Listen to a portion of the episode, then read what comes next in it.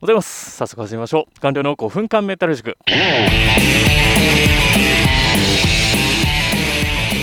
はい、お疲れ様です、えー、メンタル系の書籍を複数書いております。完了です。で、今日お話しするテーマがですね、うつが重い時にやるべきでないことというテーマでお送りしていきます。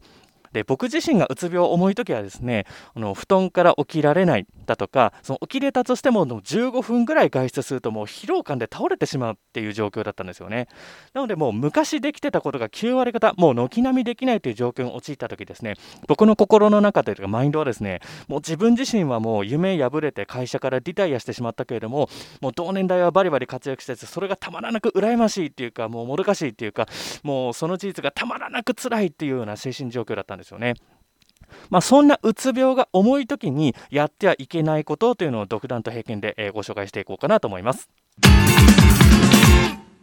えうつが重い時にやるべきでないこと、えそれは SNS。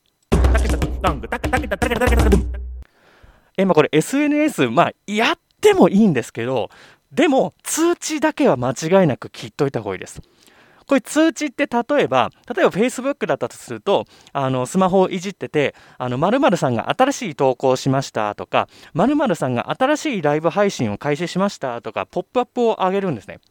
そうすると、もうあのもうそのポップアップが出てくるたびにその自分以外は5体満足で社会で活躍してますよみたいなことをですねもう通知が来るたびに思い知ら思い知らされてしまうことになるんですよね。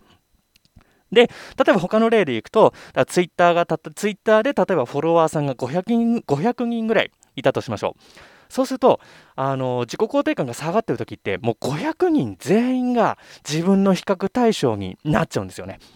これって結構、ってかめちゃめちゃ危険なことでして、で、これちょっと覚えておいてほしいんですけど、人間って基本的に他の人間、他者との比較で自分の評価を決める傾向が強いんですね。これって社会的比較理論と心理学で呼んでましてこれ1954年に提唱された理念なんですけれどもで、まあ、他人と自分を比較することによって自分の評価を決めるとでこれですね人間困ったことに自分がどん底にいる時とか自分に自信がない時もですねそんな時もですね社会的比較理論にのっとって SNS を見てその他人と自分を比較しちゃうっていう困った習性があるんですよね。なんで、もう SNS 開くたびに、あのー、まあ、病気じゃないみんなが羨ましい、あの人並みに活躍できて羨ましいっていう感情に支配されて、で、これがもっとエスカレートすると、他人が憎いとかそういうところになっちゃうんですよね。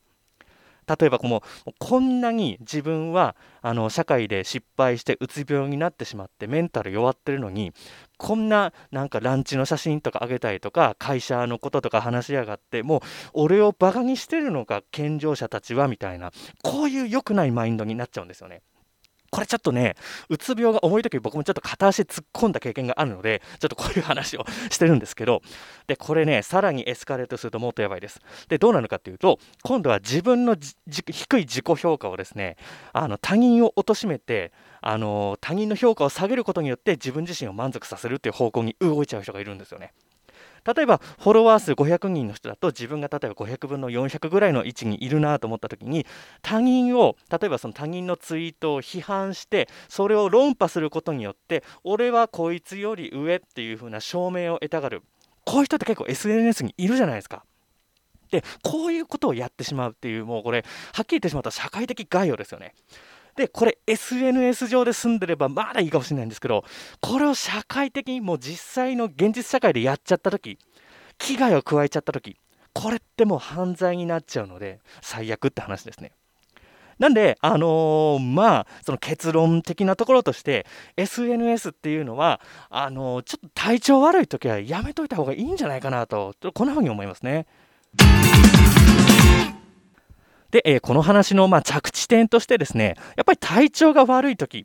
てやっぱり他人を羨ましいと思いがちですんで他人を羨ましいなと思った時はそれはもう疲れてる時体調が悪い時のサインですんでそういった時はもう思い切っても SNS 切る、えー、スマホの電源切るっていうことをやってですねあのー、まあ、体力が許せば5分ぐらい歩いてくるだとかあとは友達と連絡する、家族と連絡するっていうことをやってもですね、あの知人とかと話すとですね、あのオキシトシンという脳内物質が出てですね、あのまあ、癒しホルモンですね。で、あの気分が軽くなったりだとか、実際にそのあの、まあ、精神的なダメージが回復するっていうような科学的な研究もありますので、もうそうしたところであの対応してですね、で少しずつ体調が良くなってから SNS にあの再チャレンジするっていう流れの方が健康的にいいんじゃないかなと、こんな風に思います。では今日の授業はおしまい。